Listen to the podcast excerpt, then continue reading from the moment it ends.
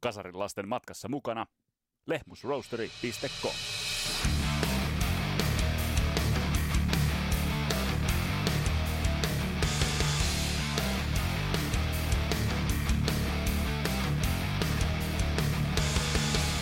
Tästä lähtee kolmiosainen spektaakkeli, jossa pureudutaan rock'n'rollin pienen suuremmiehen Ronnie James Dion uraan ja edesottamuksiin.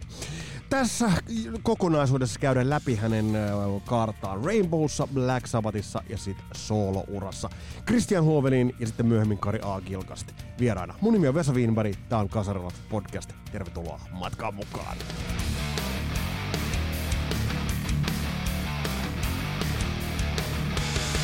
Ja tämä podcast tehdään kaupallisessa yhteistyössä Suomen parhaan pahtiman Lehmusroasterin kanssa www.lehmusroasteri.com. Käy sieltä tilaamassa kahvitteet ja kaakaot. Ja se koodihan on, nyt sanotaan se tällä kertaa oikein, rock and roll never dies. Tuolla koodilla saat 15% alennusta. Käykää tilaamassa ja hei myös joululahjaksi. Joulu tulee aivan tuota pikaa ja muistakaa ne minttukaakaat ja sieltä löytyy teitäkin, joka lähtee. Joten käykää sieltä laittamassa tilaukseen, mutta nyt mennään pikkuhiljaa kohti päivän epistolaa.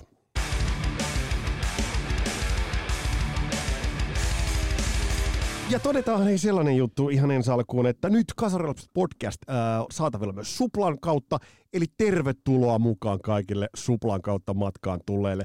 Sieltä löytyy 200 jaksoa kasarimättöä, joten ei muuta kuin tutustumaan vaan vaikka lenkille ja punttisalalle. Teiltä on tullut muuten aivan huikeita videoita, muun muassa vakkarikuuntelija Hannu Halonen laittoi viesti, jossa niin kun veti tällaista jonkinnäköistä kuntopiiriä itsekseen tai tällaista kunto-ohjelmaa kuntosalissa ja siellä raiku pitkin kuntosalia Kasarilla. Kiss-spessu. Eli kiitokset tästä. Laittakaa he vähän viestejä ja laittakaa kuvia, että missä te kuuntelette, millaisissa tilanteissa te kuuntelette, mistä te kuuntelette. Ja laittakaa vaikka tagiksi Kasarin lapset löytyy Instagramista, sieltä voitte käydä myös ottamassa mukaan. Ja laittakaa kuvia, fiiliksiä, tunnelmia vaikka storeihin tagaatte, jos olette lenkillä, niin laittakaa Kasarin lapset sinne, saadaan levitettyä tätä. Ja uusille kuuntelijoille ja vanhoillekin, niin ottakaa myös toi Facebook-seurantaa, siellä on livejä aina silloin tällöin. Ja tulevista jaksoista, te olette varmasti huomannut, että mulla nämä suunnitelmat vaihtelee siis ihan koko ajan, mutta kun tulee sellaista inputtia, että on pakko ottaa kiinni, kuten nyt esimerkiksi tämä Ronnie James Dio-spektaakkeli, tuottaja Taskinen jo kysyy, että mitä helvettiä, se DAD-jakso, sitä ei ole tehty vieläkään, no ei se sitä ottanut puheeksi, mutta sanoin, että mistä tämä tuli, no tämä tuli siitä, että Mick Wallin ja Wendy Dion ja Ronnie James Dion kirjoittama Dio-kirja ilmestyi just, ja pakko on ottaa Dioa hieman käsittelyyn. Mähän otin Dion jo itse asiassa, eihän tästä kauaakaan. Tästä on semmoinen 150 jaksoa sitten. Niin. Ja tämä jakso on ilmestynyt 29.4.2019. 11 jaksoa. Silloin kysyttiin, että miksi Ronnie James Dio jäi musiikilliseksi kääpiöksi. Ja ton teesin takana mä seison edelleen, jos katsotaan hänen soolouraansa, mihin tullaan perehtymään myöhemmin. Niin se olisi voinut olla aika paljon enemmänkin. Myös Rainbown kanssa he olisivat voineet tehdä toisenlaisia ratkaisuja, ja myös niihin tullaan pureutumaan. Mutta pari sanaa Diosta. Otetaan tähän alkuun semmoinen pien henkilökohtainen preludi ja henkilökohtainen otanta Ronnie James Dioon.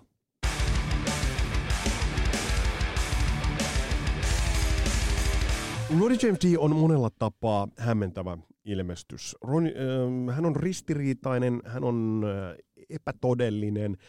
Hänessä on paljon sellaista, jota ei pitäisi olla, ja paljon sellaista erilaista, jota muut artistit eivät ole tehneet. Tässä nuoruuden kaanonissa, mikä tähän rock'n'rolliin kuuluu, niin Ronnie James Dio on hyvin poikkeava, kuten tullaan kuulemaan. Hän on syntynyt jo vuonna 1942. Periaatteessa British Invasionin ikäpolvea. Ja nyt ei puhuta mistään sotavuosista, vaan puhutaan itse asiassa niin kuin brittibändeistä. Liki pitää sitä ikäpolvea.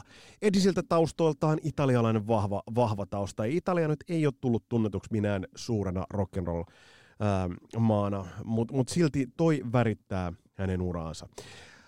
Sitten jos lähdetään hänen äänestään, niin sehän on niin kuin täysin poikkeuksellinen. Studioäänittäjät myöhemmiltä vuosilta, hänen suurimman menestyksensä vuosilta, kertovat sitä, että hänen laulun volyyminsä oli vaan kerta kaikkiaan ihan toisenlainen kuin millään muulla laulajalla. Tätä paljolti saattaa selittää se, että hän soitti trumpettia nuorena, ja tämä selittää sitä hengitystekniikkaa. Yhtä lailla hän on myös ristiriitainen siinä, että toisaalta hän on Dungeons and Dragons keijukaisia ja maahisia, ja sitten toisaalta on tavoitellut kaupallista uraa. Toi uusi kirja, joka on ilmestynyt ja kantaa nimeä Rainbow in the Dark, nyt itse asiassa mun bändikaverit saa podcasta mua perseillä, aina kun mä sanon kantaa nimeä, niin saavat podcasta nyt toi 2 potkua, ja se on samalla tavalla kuin tämä DAD mainitaan, te saatte ottaa huikan. Tiedoksi myös uusille kuuntelijoille, ja niin kuin DAD mainitaan, niin saatte ottaa huikan. Nyt se on 3 kertaa mainittu, nyt mä en sitä enää mainitse. Niin Ronny James Dio kuitenkin on hakenut sitä kaupallista menestystä, mutta sitten toisaalta halunnut myös sitä taiteellista menestystä. Ja tämä on ollut niin kuin hyvin kaksijakoinen monella tapaa. Tuossa kirjassa hän mainitsee uransa onnellisimmaksi hetkeksi sen, kun bändi oli todennäköisesti Sacred Heart-kiertueella ja möi Madison Square Gardenin loppuun. Silloin hän totesi niin kuin vähän hänen kuolemaansakin, että miten hän haluaa kirjansa päättyvän. Hän haluaa päättyvän tohon hetken. Eli kyllä se kaupallinen menestys, jota vastaan se tietyissä uravaiheissa taisteli, on kuitenkin ollut se myös, mitä hän on tavoitellut. Tässä trilogiassa ei mennä nyt näihin ihan varhaisempiin vuosiin. Sieltä löytyy koomisia kuvia, kun se vetää niin kuin Rasvaletin kanssa, vetää sellaista niin kuin 50s rock'n'rollia. Ne löytyy tuosta kirjasta, ne löytyy Wikipediasta ja tuolta täältä te voitte käydä ne katsomassa. Mutta otetaan sisään meidän vieras, vanha tuttu Christian Huovelin, ja lähdetään liikkeelle kysymykselle, joka liittyy tuohon ikään.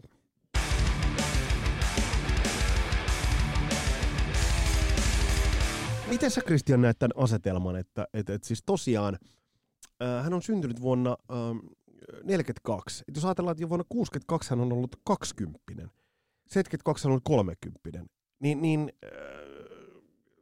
millaisen asetelman, miksi sillä kesti näin kauan, että tämä homma lähti isommin rullaamaan? No mä näen sen semmoisena, tietysti tämähän on niin kuin jännä juttu, kun mä mietin aikoinaan sitä, että kun ylipäätään niin kuin jotain musiikkia, mistä niin kuin näki tai kuuli tämmöistä hienoa laulaa kuin Ronny James Dio, mikä liittyy ainakin mulla tietysti Rainbowhun, mutta sitten kun jälkikäteen on kaivannut näitä hänen menneisyysaikojaan, niin hän on ollut tämmöinen, itse asiassa kun laskin tuossa tuota syntymävuotta, niin hän on syntynyt periaatteessa samaan aikaan kuin kaikki nämä meidän legendaariset The Beatles, Kings, The Rolling Stones, Yardbirds, Animals. Hyvä pointti. Muut tyypit tavallaan, niin kuin, että hän on yhtä vanha, että tavallaan ihmisenä niin semmoisen, niin että hän olisi voinut periaatteessa, niin kuin hän rupesi ilmeisesti hyvin nuorena niin kuin, perustaa niitä bändejään ja tavallaan niin kuin, ole niin semmoisen se visio, mikä hänellä oli nuorena, hänestä ei tule mitään niin kuin duunaria siellä New Yorkissa, vaan hänestä tulee niin kuin taiteilija. Että hän rupeaa niin kuin niiden alkukangertelujen jälkeen perustaa yhtyeitä niin kuin itsensä ympärilleen niin kuin influenssinaan niin kuin amerikkalainen rock'n'roll ja sitten myöhemmin niin kuin brittiläinen rocki. Että niin kuin hänen niin kuin bändien nimetkin on ollut niin Ronnie and the Ramblers ja vastaavia tämmöisiä juttuja, että niin kun, mä koin sen semmoisena, niin kun, että hän aloitti sen musiikillisen uran jo ja musiikin soittamisen niin kun todella niin kun nuorena, mutta ei hän niissä jutussa niin kun menestynyt. Hän ei saanut sitä sakseeta tai semmoista vastaavaa juttua, niin kun, mihin hän ehkä tähtäsi. Ja tavallaan niin kun se fokus ei ollut sillä niin kun, tavallaan vielä niin kun, kohdistunut oikeisiin niin kun, maaleihin. Mun mielestä se oli jotenkin... Tätä on vaikea selittää, koska se on semmoista ikäpolvea, että pitäisi kysyä niin kuin omilta vanhemmilta tai heidän vanhemmilta, että olette sitten koskaan kuullut tällaista kuin Ronnie sitä ja tätä. Että se tavallaan, kyllähän hän on jäänyt todennäköisesti jalkoihin joka tapauksessa, vaikka olisi päässyt levyttämään. Ja hän on ollut niin kuin pakonomainen tarve puskea sitä omaa taiteellisuuttaan eteenpäin ja perustaa niitä yhtyeitään, millä hän pikkuhiljaa... Niin kuin askel askeleelta tavallaan lähesty sitä hetkeä, missä päästään jo siihen The Elves-juttuun, mistä kyllä lähdetään niin kuin siihen. Et jotenkin mä en näe sitä semmoisena, niin kuin, siellä on sattumien sumia ja tämmöistä kaikkea matkan varrella. Kyllä. Ja meidän ikäpolvelle liian niin kuin tämmöisiä, niin kuin, ainakin mä en ole vielä niin vanha. Joo, kyllä. Mutta se, että tuossa on paljon mielenkiintoisuuksia. Tämä kaikkihan ajankohtaistuu nyt siinä, että nyt vihdoin on julkaistu tuo Rainbow in the Dark-kirja Mick Wallin kasaan laittama, jonka Ronnie James Dio aloitti ja hänen vaimonsa Wendy sitten jatko loppuun. Mutta jos vielä mennään ihan lähtökohtiin, niin paljon mielenkiintoisuuksia. Italialaiset juuret, lapsena, nuorena, kova mafiatoiminnan fani. Et siinä mielessä niin kuin tulee kyllä hyvin jännältä, hyvin erilaiselta lähtökohdista tulee tähän skeneen, kun vaikka ajatellaan jotkut David Coverdaleit ja Richie Blackmoreit. Et tulee toiselta mantereelta hyvin toisenlaisista lähtökohdista. No joo, hänen niin kuin italialaista taustat varmasti myöhemmin tämmöisenä tulisuutena ja ehkä ailahtelevaisuutena, niin mun mielestä niin kuin kyllä. Se kyllä niin kuin tavallaan on se selittää paljon. Niin kuin, se selittää todella paljon, että silleen niin kuin se, että miksi hän päätyi heavy rockariksi ja hard rockariksi, niin sekin on ihan sattumien summa, että siellä on tietyllä lailla monta muutakin legendaarista laulajaa, mitkä ei välttämättä alun perin ole sille ajatellut, että koska se musiikkigenre, mihin he itsekin niin kuin tekivät vaikutuksia ja rupesivat tekemään niin kuin tavallaan sitä aihiota, niin ei niistä kukaan varmaan koskaan miettinyt, että me ollaan ruvettu rakentamaan tämmöistä hard rockin tai heavy metallin pohjaa. Että hän on ihan sattumien suma, että niin kuin jokainen näistä on vaikuttanut niin kuin silleen osaltaan siihen, millaiseksi se muotoutui silloin yli 50 vuotta sitten. Ja Ronihan on niin kuin tavallaan, se on jännä, että miten Ronnie James Diossa niin kuin tavallaan muotoutuu tämä tämmöinen niin kuin meidän kasarilapsien näkemys siitä, että millainen, mikä on heavy metallin ääni, mutta todennäköisesti eihän ole sitä itse miettinyt, että minä tulen tulevaisuudessa olemaan hard rockin tai heavy metallin tämmöinen äänitorvi. Joo. Ja tästä tullaankin just siihen, että mielenkiintoinen on se, tullaan nyt suoraan, otetaan, että ei mennä niihin, lukekaa se kirja, sieltä löytyy kaikki tämä lapsuus ja mitä sieltä löytyy. Mutta bändi Elf ja sitä kautta, eikö näin, että Ronnie James Dio tuli kuitenkin Elfin kautta lähelle nimenomaan Deep Purplen perhettä? Eli tässä tulee se ensimmäinen niin kuin kytkös, joka sittemmin avasi ovia niin kuin Richie Blackmoren ja Rainbown suuntaan, mutta eikö näin, että Elf-bändi tuli siihen Deep Purplen perustaman levyyhtiön piiriin ja pariin? No kyllä, itse asiassa niin kuin, oliko se nyt Oyster vai ehkä Bollywood Records, mutta niin kuin sitä mä mietin tässä, että Elfin, niin kuin, Elfin ura oli 3 albumia ja sitten niin kuin tavallaan se, että miten se liittyi sitten niinku Richie Blackmoren valintoihin. Mun mielestä musta oli niinku tärkeämpää niinku tavallaan se, että niinku, kun Rainbowsta lähtenyt Richie Blackmore lähti niinku perustaa omaa yhtiötä Rainbowta, niin sit se Elf-kuvio lähti sieltä management-kuvioista mun mielestä enempikin. Ja sitä kautta niinku, hän halusi niinku yhtyeen, mikä on vakaasti soittava, hyvä taustabändin tarpeeksi ehkä eroaa niin kuin siihen Deep Purple-juttuun, mutta sitten samallaanhan he etsi myös samalla sellaista kovaa keulakuvaa, hyvin laulavaa tyyppiä, ja se sattui löytymään sit sieltä niin kuin suhteiden kautta. Se mun mielestä oli se kuvio, miten se päätyi sit siihen Richie Blackmore's Rainbow Debutille. Joo. Ja siinä äänityssessioihin, joo. Ja siinähän oli taustalla se, että Elfhän levytti sille Purplen levylafkalle, ja Elfhän oli Purplen lämpärinä parillakin kiertueella, ja tästä niin kuin oli todennut, että ihaili esimerkiksi siinä vaiheessa, kun Ian Gillan ja Roger Glover laitettiin pois, niin oli ihailut David Coverdale ja Glenn Hughesin tekemisiä, että kun nyt sanoit Kristian äsken tuossa, että miten Ronnie James Diosta on tullut se synonyymi heavy metal äänelle, niin on ollut hauska kuulla, että hän on jo tolloin ihallut esimerkiksi David Coverdalea ja Glenn Hughesia ja yhtä lailla Ian Gillania.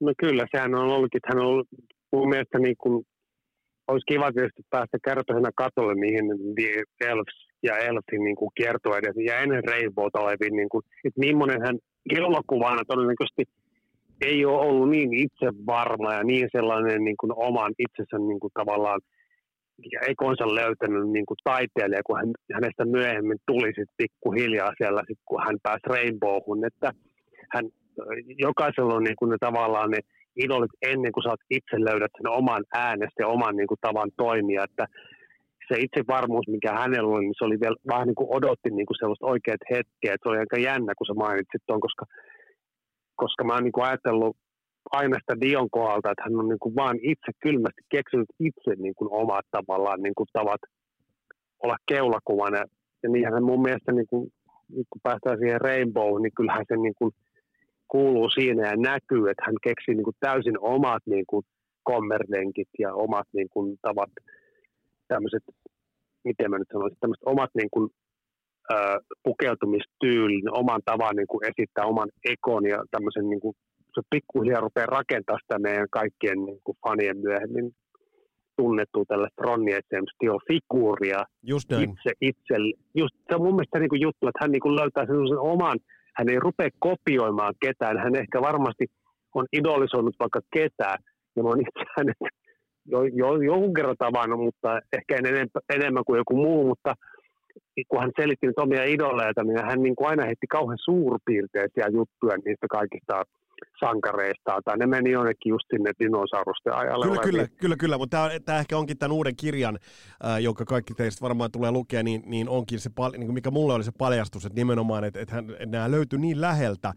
No siinä vaiheessa sitten, kun Ritchie Blackmore lähti Deep Purple, se on varmaan ollut niin kuin iso uutinen, Tommy Bowlen tulee, joka tietysti niin kuin meritoitunut kitaristi, mutta aika mielenkiintoista on toinen paljastus, mikä nyt tulee tuosta kirjasta, niin on pakko sanoa, on se, että siinä vaiheessa, kun Ronnie James Dio ja Ritchie Blackmore alkoivat, niin kun se lähti jamittelusta ja sitten se lähti tällaisesta varovaisesta kokeilusta, niin John Lord oli varotellut Ronnie James Dio, että älä helvetissä lähde sen Blackmoren matkaan.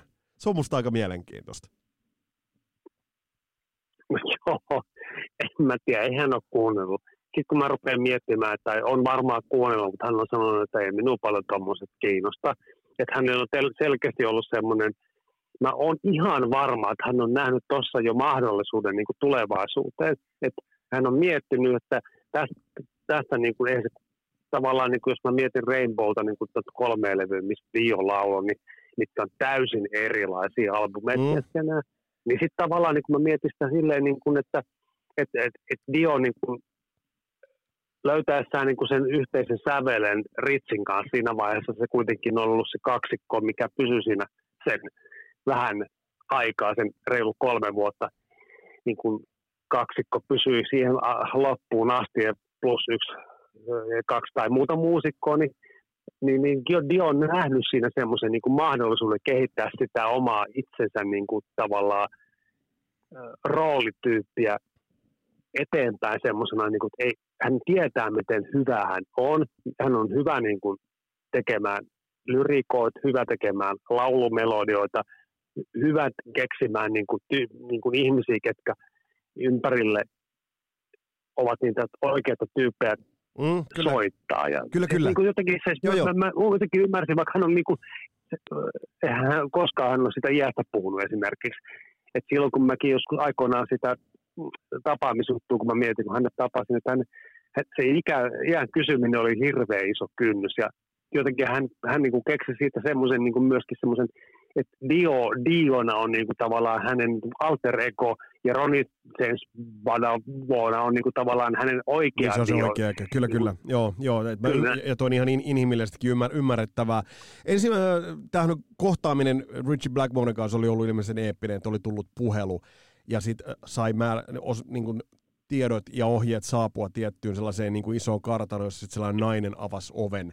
Totta kai tuli avaamaan oven ja sitten niin kuin Ritchie odotti siellä peremmällä. Kuten Rainbow-jaksosta muistetaan, niin Ritchie Blackmorehan pyöritti koko ajan tuota kokoonpanoa. Tuon kirjan tietojen mukaan Black Sheep of the Family oli yksi ekoi biisejä, jota Ronnie James Dio veti. Ja oli vetänyt yhden vedon, jonka jälkeen Ritchie Blackmore oli tullut sanomaan, että se oli siinä, se oli täydellinen. Mä oon monta kertaa miettinyt, että monia soittajia Ritchie Blackmore on kunnioittanut ja miten vähän on kunnioittanut, mutta voisiko kuitenkin kuvitella, että toi Ronnie James Dio oli yksi niistä muusikoista, jota kuitenkin Ritchie Blackmore kunnioitti ainakin sen 3 levyn verran, vai 4 levyä niitä tuli? Joo, 3 plus live. Kyllähän se on se on näin, ja eihän hän koskaan ole puhunut. Varmaan kaikista muista hän on puhunut enemmän tai vähemmän paskaa. Ehkä se oli turnista kai kovin paljon, mutta kaikki muut on kyllä saanut silleen kuulla kunniansa, mutta tämä Dio ei. Että kyllähän aikoinaan 90-luvun, jos mä en muista väärin ennen Kosipauvolin kuolemaa, niin niillä oli semmoinen plääni, että nyt tämä Rainbow kasataan jonkun pienen rundin niin kuin ympärille, mikä voisi lähteä Japanista, ja sitten ne rupesi keskenään managementin ja puhelimien välityksen niin kuin, ja tietokoneiden niin kuin, avustuksella viestittelee. Tämä mun mielestä pitäisi pitää paikkansa, joku saa korjata. Niin, et, nyt kasataan Rainbow semmoiselle rundille, missä on Dio puikoissa, eli vokaaleissa, Cosi Powell kannuissa ja sitten Ritsi. Ja sitten jäi pikkasen niin mietityttämään, että ketkä ne kaksi muuta voisi olla, onko se Bob Daisley vai onko se kiippareissa niin kuin Tony Carey, David Stone, Rosenthal. Siinä vähän jäi niin haahuilemaan se basson varren niin soittaja, mutta tämä oli jo niin tavallaan lyöty lukkoon, niillä oli sitten Tokio-Osakaan vastaavat keikat jo niin lyöty, mutta sitten se vieny ja veny kaikista niin muista teknisistä syistä johtuen se asian niin kuin loppuun vieminen, ja sitten kävikin tämä Cosi Powellin auto-onnettomuus, ja sitten sitä Rainbow-comebackia ei tullut. Joo. Ja se olisi ollut kyllä tietysti maailmalla ihan mieletön juttu. Joo, siinä olisi ollut mielenkiintoinen kyllä iso comeback. Ritchie Blackmore osoitti aika nopeasti oikean karvansa Ronnie James Diolle. Tuohon bändiin ensimmäisen version Rainbowstahan tuli näitä Elf-soittajia mukaan. Niin sitten Ritchie Blackmore päätti hankkiutua näistä eroon ja laittoi Ronnie James Dion hoitamaan nämä potkut. Eli laittoi Ronnie James Dion hoitamaan niinku vanhojen bändikaveriensa potkut. Et kyllä niinku aika siis kyllä toi niinku Blackmore on kyllä aika perkele ollut, niinku jos nyt suoraan sanotaan. No siis se on kyllä hyvässä ja pahassa, että mä en nyt tiedä niinku tää on aina semmoinen, että mä en ikinä halunnut niinku dissata kyllä ketään. Niinku, et musta on niinku, tavallaan on semmoisia niinku karikatyyrejä, kun jotkut elokuvanäyttelijät tai figurit jostain Star Warsista tai Marvel-komiksista. Et ne ei niinku, ole niinku todellisia ihmisiä niinku, jotenkin faneille. Että niille jotenkin suo semmoisen oikeuden tehdä, mitä niitä saatana huvittaa. Et mä en niinku mieti sitä tavallaan sillä, että onko niinku Ritchie Blackmore tai joku, että onko hän se syypää tai syytön mihinkään asiaan niin kuin tällaisten juttujen kanssa, että miksi ihmiset saa niin kuin potkuja tai miksi niitä rekrytoidaan uudestaan. Hän on niin kuin mennyt siinä, jos muutan pelkästään niin kuin Ritsistä, hän on oma fokuksensa niin kuin keskiössä, missä hän on halunnut tehdä sen juttussa siinä mielentilassa, mikä se silloin on. Joo. Se tietysti tavallaan ei ehkä ajatelusta loppuun asti. Mutta tämä ei ole ihme, että kun Jon Lord on alkanut varotella jo etukäteen. Kyllä mä luulen, että aika nopeasti kyllä niin Ronnie James Diolle kävi selväksi se, että mistä itse asiassa on kyse. Toki Rainbow, ei puhuta niinkään Rainbowsta, vaan Ronnie James Diosta, oli Ritchie Blackmoren bändi. Mitä sä sanot, Christian, siitä, että tuo ensimmäinen levyhän on Ritchie Blackmore's Rainbow, koska managementit halusivat kuitenkin liittää sen, että siinä se purple-kaiku tuli. Ja ekat rundit kun myytiin, niin nehän myytiin sillä Ritchie Blackmore's Rainbowlla. Ja tohon aikaan Ronnie James Dio oli helvetin pettynyt siitä, että se Ritchie Blackmoren nimi oli siinä. On sekin kyllä aika niin kuin itseluottamuksellista toimintaa, että Ronnie James Dio jotenkin odotti tohon aikaan, että siitä oltaisiin pudotettu se Ritchie Blackmoren nimi pois. Kelaa vähän. No joo, ei, siis sehän on ihan hauska juttu, että siis hän on ollut itse oman arvonsa tuntevaan niin kuin taiteilija heti saman tien, että mikä muu debyytti, siis niin kuin debyyttialbumi alkaa niin järkyttävän kovaa biisillä, kun mä en oltu silloin. Mä olin, ei kovinkaan moni 1975 vuodelta etenkään, että, ja vaikka niin kuin, ja sitten niin kuin, jos se tiputetaan, niin semmoiset vähän heikommat biisit pois, ne jää jäljelle Catch the Rainbow, The Temple of the King, 16th Century, Greensleeves ja Still I'm Sad. Niin kun, että, ja sitten se semmoinen niin yleissoundi, Martin Birch, on pakko mainita tässä Rest in Peace, koska se porukka, niin kuin management ja Bruce Payneä myöten, aivan sai niin kovan niin kuin teknikot taustalle managementin, tuottajan, vaikka se bändi olikin tässä vähän niin kuin lainassa, niin tämä niin kuin debyytti niin kuin löi todellakin turpiin siihen aikaan, vaikka en ole sitä itse pystynyt silloin 5-vuotiaana poikana missään tapauksessa allekirjoittamaan, mutta jos me nyt koitetaan elää sitten, että me ollaan vielä vähän vanhempi kuin kasarilapsia, niin sitten musta niin kuin mä voisin niin kuin eläytyä tähän fiilikseen tavallaan, että miten paljon tässä niin kuin tuli muutosta. Kyllä. 70-luvun puolessa välissä. Tämähän on ihan sairaan vanha levy. Jo, niin kuin, kyllä. Mut se, niin, ihan missä mittakaavassa tahansa. Kyllä, mutta sit tämä kokoonpanon eläminen on se mielenkiintoinen juttu, ja nimenomaan nämä isot persoonat. Rainbow oli tohon aikaan sellainen, tai nimenomaan Ritchie Blackmorella, semmoinen tapa soitattaa rumpaleita, että se laittoi ne soittamaan tällaista nopeata tuplapassari-shufflea, joka on helvetin vaikea komppi. Suurin piirtein kunnes rumpali pyörtyy.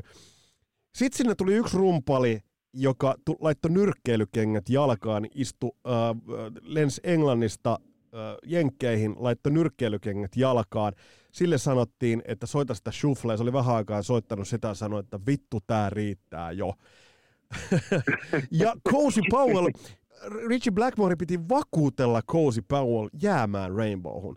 Et jotenkin tuntuu, että oli niinku, että mitä suurempi persoona, niin sitten Blackmore vähän sitä kunnioitti, että siinä oli nyt Ronnie James Dio, sitten tuli Cozy Powell isona persoonana, ja sitten Ritchie Blackmore. Et silloin jotenkin mulle tuli semmoinen, että sitten kun joku panee tosiaan vastaan karismalla, niin sitten niin kun esimerkiksi Blackmorekin vähän sitä niin kun, totteli. Alkoiko tuossa muodostua semmoinen unelmakokoonpano, koska aika unelmalevyä kohti lähdettiin menemään?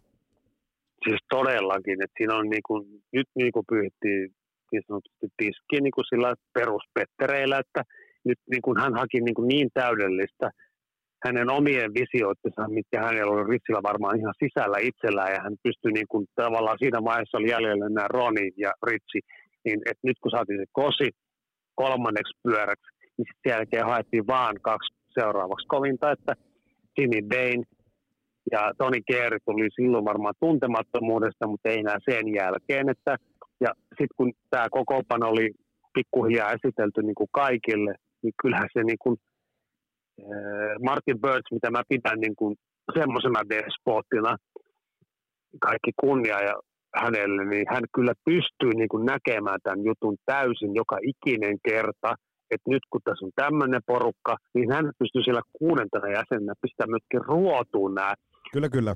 Kunnit, ja ketkä siinä oli, että tavallaan se oli niin kuin todella suuri juttu, että nyt joku ulkopuolelta myöskin sanoi, että nyt top, nyt ei enää 3 tai 4 vaihtoehtoa, vaan nyt tällä kokoonpanolla te olette ihan helvetin kovaa, ja nyt te teette tämän levyn. Kyllä.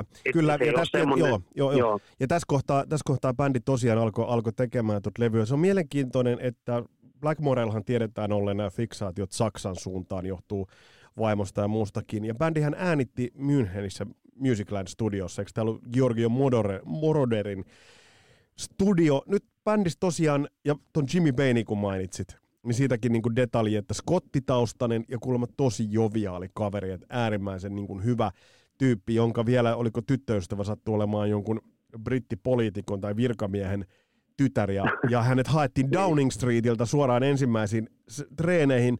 Mutta toi Rising-levy sitten mielenkiintoisesti kommentoitiin jo sen ilmestymisen aikana, että se oli heavy metalin toinen tuleminen. Oliko se vähän niin kuin New Wave of British Heavy Metal ennen New Wave of British Heavy Metalia?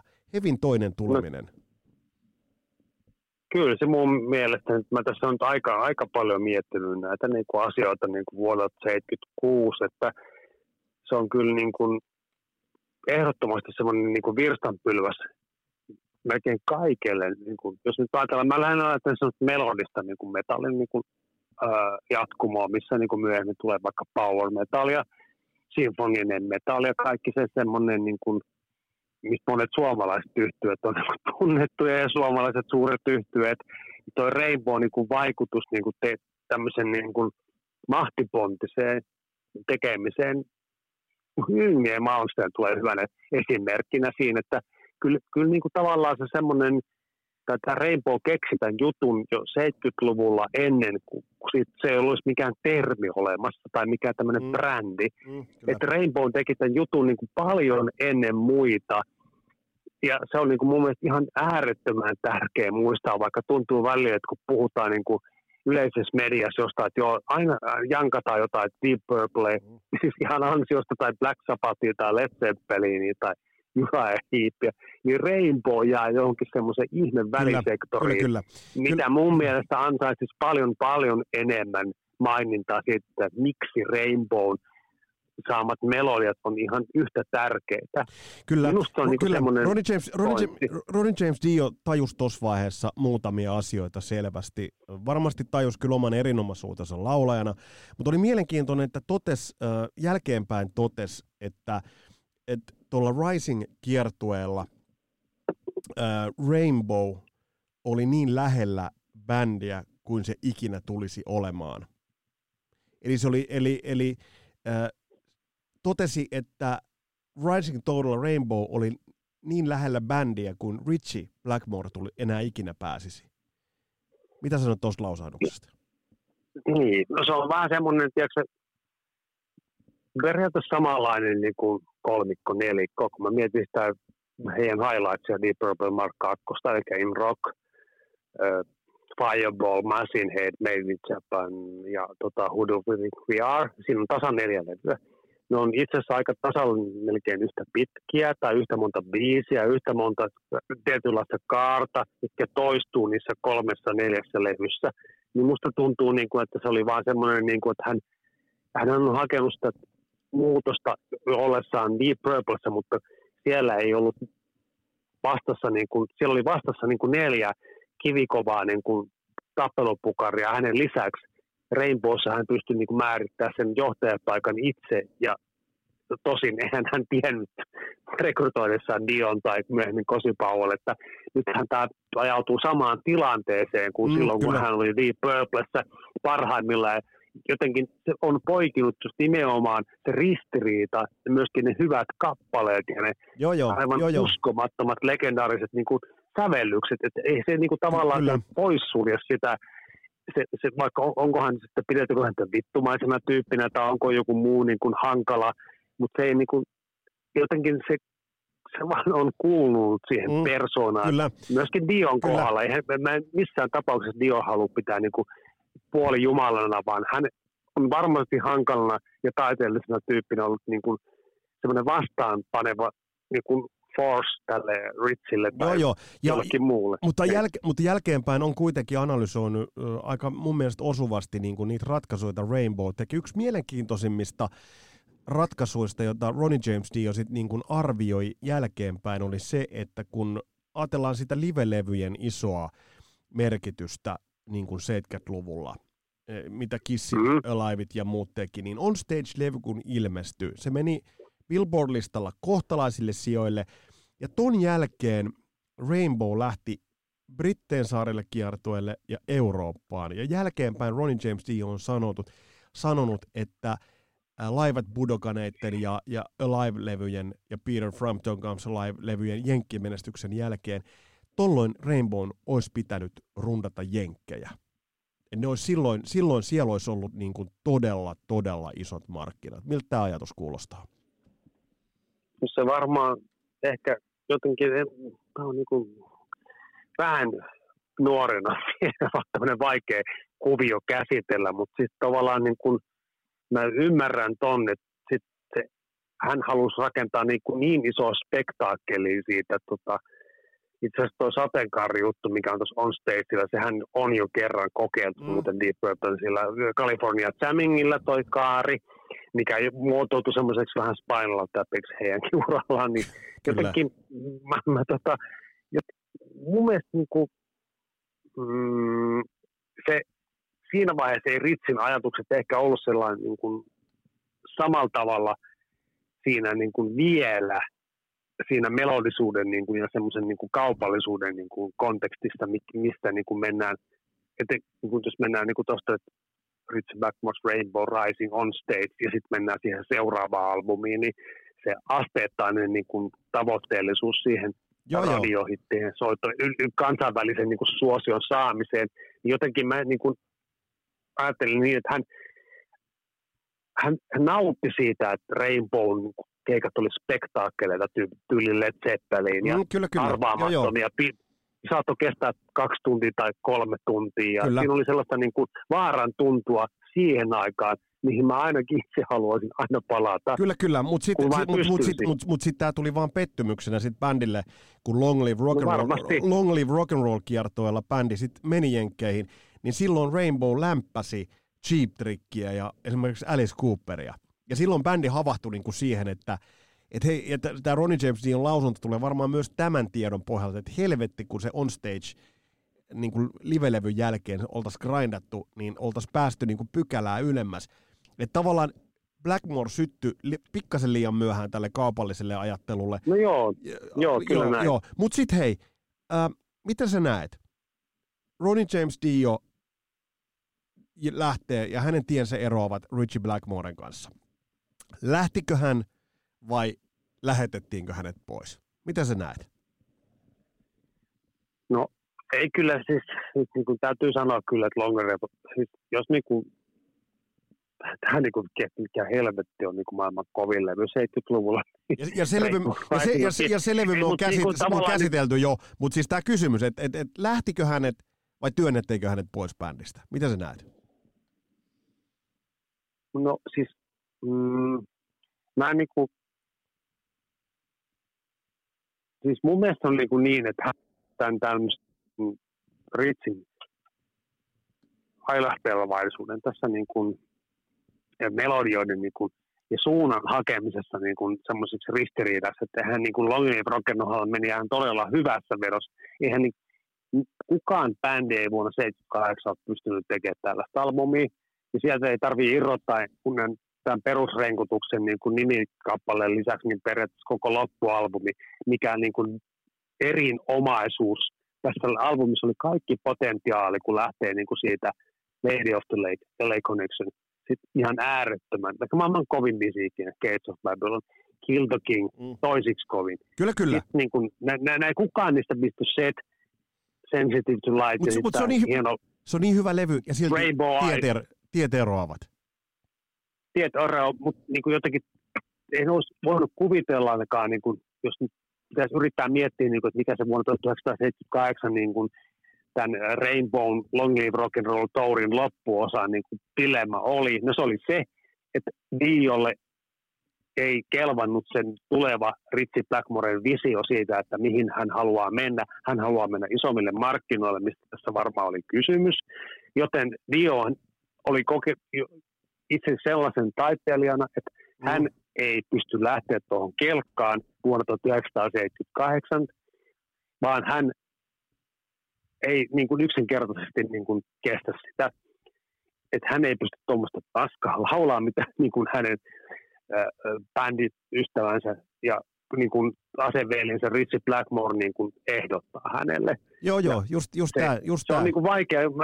Varmasti hän lähti ihan itse ja oli niin varma itsestään, mikä on Dion se juttu, että hän lähti minun mielestä, eikä häntä potkittu. No näin hän itse tietysti sanoo, ja tähän on uskominen, että hän lähti ennen kuin hänet työnnettiin bändistä pois. Mutta jos ajattelee, niin Ronnie James Dio tuossa vaiheessa, niin mitä ikävuosissa on reilusti yli 35-vuotias ja jää jokseenkin tyhjän päälle. Aika mielenkiintoinen asetelma. Toki me tiedetään, ja mitä tulee tapahtumaan, ja se onkin seuraavan jakson aihe. Mutta hei, Kristian, mun on tämän jakson tähän loppuun pakko kysyä sulta tämmöinen kysymys. Tuossa Rainbow-jaksossa, missä käsiteltiin nuo levyt, mä kysyin tämän kiusallisen Rising Long Live Rock and Roll -kysymyksen. Nyt mä kysyn sulta preludina meidän tulevalle jaksolle. Kumman kanssa Ronnie James Dio oli enemmän kotonaan? Johnny Iommin vai Ritchie Blackmore? Ritchie Blackmore. Mä arvasin. Mutta eikö ole mielenkiintoinen kuitenkin, että kykeni kahden hyvin erilaisen kitaristin kanssa? No joo, kyllä. Tämä oli ehkä niin kuin sellainen juttu, miksi hänen 90-luvun tavallaan tämä fiksaatio siitä, että hän ei olisi voinut tehdä sen uudelleen sen vielä kertaalleen fanien takia ja nimenomaan japanilaisten fanien takia. Tosin sitten tämähän kyllä on pakko jatkaa, koska se silloin tuntuu tältä, mutta sitten niin kuin myöhemmin hän on, niin kuin me kaikki vanhetessamme jotenkin ajatellaan asioita vähän toisella tavalla, niin sitten on tullut toisiin ajatuksiin, mutta tämä on niin kuin ihan maailman vaikein kysymys oikeasti. On, mutta mä heitän sulle vielä vaikeamman. Christian, ajattele, millaista jälkeä Ronnie James Dio olisi saanut aikaiseksi Randy Rhodesin kanssa. Nyt kyllä. No kelaa se Randy Rhodesin neoklassinen nerokkuus, äärimmäinen melodiataju, killeririffit, niin hyvä kuin Ozzy olikin hänen kanssaan. Niin tää on kiehtova ajatus, koska onhan siis, sit me ollaan sunkaan samaa mieltä, että onhan Ronnie James Dion ääni kuin hunajaa. Eihän siitä nyt... Ei siitä pääse mihinkään. Nämä on mielenkiintoisia spekulaatioita vaan, mutta se, että Ronnie James Dio kykeni työskentelemään ja tekemään niin timanttia jälkeä kahden eri, hyvin eri koulukunnan kitaristin kanssa, niin musta kertoo Ronnie James Diosta aika paljon. Siis todellakin. Tämä on ihan mahtavaa, että hän on niin kuin tavallaan löytänyt semmoiset niin kuin väylät sieltä ja hänellä on ollut selvä oma visio ja hän tietää, millainen hän on. Ei se Black Sabbath-kuviokaan mennyt silleen, että hän vaan käveli ovesta sisään. Siellä oli oikeat asiat kohdillaan, niin kuin taivaanmerkeissä, tai missä tahansa se nyt oikaan kirjoitettu. Mä oon vähän tämmönen hörrö, että mä uskon tommosia juttuja. Joo, mutta ei sekään ollut, sekään ei ollut helppo, se ei ollut itsestäänselvä, ja sitä ei niin kuin kaikki Black Sabbath-perheessäkään ihan täysin ottaen hyväksyneet. Mutta nyt kun avataan siihen seuraavaan jaksoon vähän ovea, niin pääskö jotakin Black Sabbathin myötä Ronnie James Dio vielä paremmin siihen omaan ikään kuin unelmamaailmaansa, fantasiamaailmaansa solahtamaan sisään? Kyllä, ehdottomasti. Tämä oli ihan oikea väylä kohdata Tonya Jomia, Geezer Butleretta ja Bill Ward. Kyllä se, niin kuin, se oli ehdottomasti se. Ja siis, mä en tiedä maailmassa mitään parempaa yhtälöä kuin tämä, että mitä tämmöinen rupeaa tapahtumaan. Tässä oli niin kuin, siis ihan uskomaton juttu. Mutta hei, mä tiedän, ja nyt Christian, tämä säästetään seuraavaan jaksoon, ja sinne myös säästetään se, että mitä tapahtuu soolouralla, mutta ihan siistejä käänteitä odotettavissa. Jes, totta kai. Kiitos Christian, tästä on hyvä jatkaa ensi viikolla, me mennään mustaan sapattiin, ja sitten sieltä vähän mennään sitten, että miten se sooloura lähti liikkeelle, vaikka sen ei Randy Rhodesin kanssa lähtenytkään. Mitäpä se olisikaan ollut, mitä kaikkea se olisi ollut. Hei, tässä oli tämänkertainen Kasarilapset. Tässä käydysteltiin tämä Dio-trilogia. On tulos paljon muutakin. D.A.D. ehkä joskus, 4. huikka. Ja sitten me tullaan käsittelemään Ville Kuitusen kanssa jossain vaiheessa toi Blackie Lawlessin kusipäisyys. Ja itse asiassa se, että millaisia traumoja löytyy tuon Waspin takaa. Se on myös yhtä lailla mielenkiintoista. Tämä podcast on tehty kaupallisessa yhteistyössä Lehmusroosterin kanssa. Käy tsekkaamassa kahvit ynnä muut osoitteesta www.lehmusroosteri.com. Mun nimi on Vesa Wihnberg. Tämä on Kasarilapset podcast. Palataan astialle. Moro!